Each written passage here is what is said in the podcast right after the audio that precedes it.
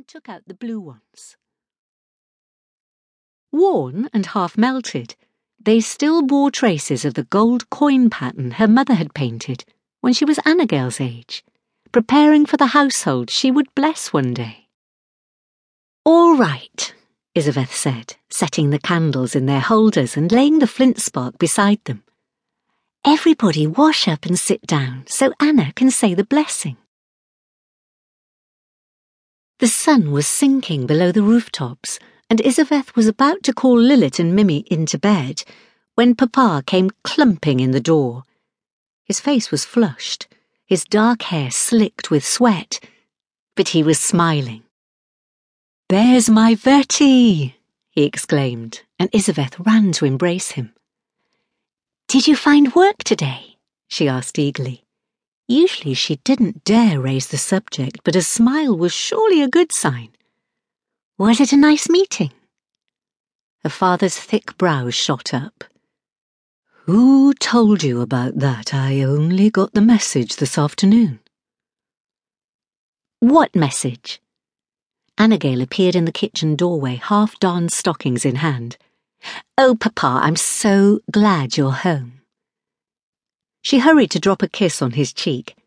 I thought you'd gone to the Workers' Club. So Isaveth had guessed right. Her sister had been anxious, even if she hadn't wanted to say so. But why? No, my Anna, their father said, putting an arm around her shoulders. I'm not looking for trouble, not with my girls to think about. Is there any supper left for your poor old papa, or has your boyfriend Merritt gobbled it up again?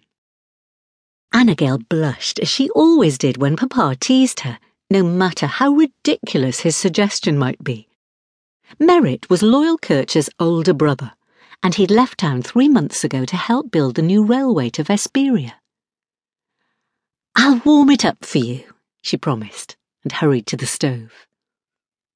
Papa had taken his usual seat at the table, and Annigale was scraping the last of the potatoes onto a plate when Lilith and Mimi came in. Lilith gave their father a hug, squirmed away from his tickling fingers, and moved on.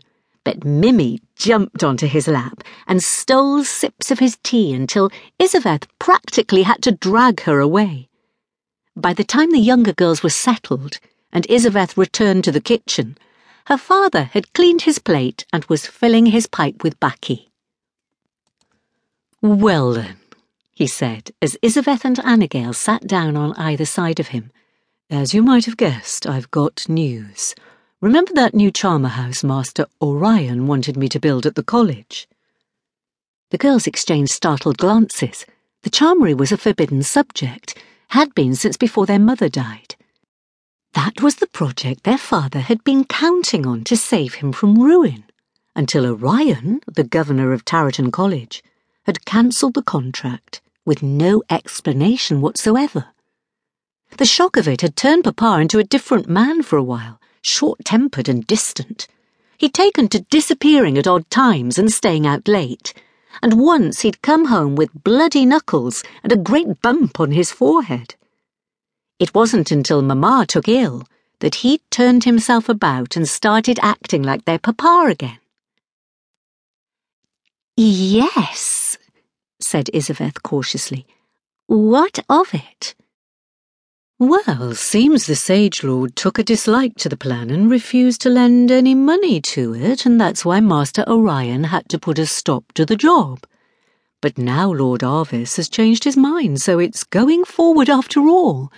The master wants me to hire some lads and get to work straight away. We'll be paid fair wages, not much more than that, not with things the way they are, but. Oh, Papa! The shadow fled from Annigale's face, leaving it radiant. I'm so happy for you. A bubble of joy swelled in Isaveth. If Papa had work again, Annigale could leave her job at the shirt factory and go back to school. They could buy new half soles for their shoes clothes that actually fit. And maybe, just maybe, Isaveth would get an ink bottle and a sheaf of proper writing paper for her birthday. That's wonderful news.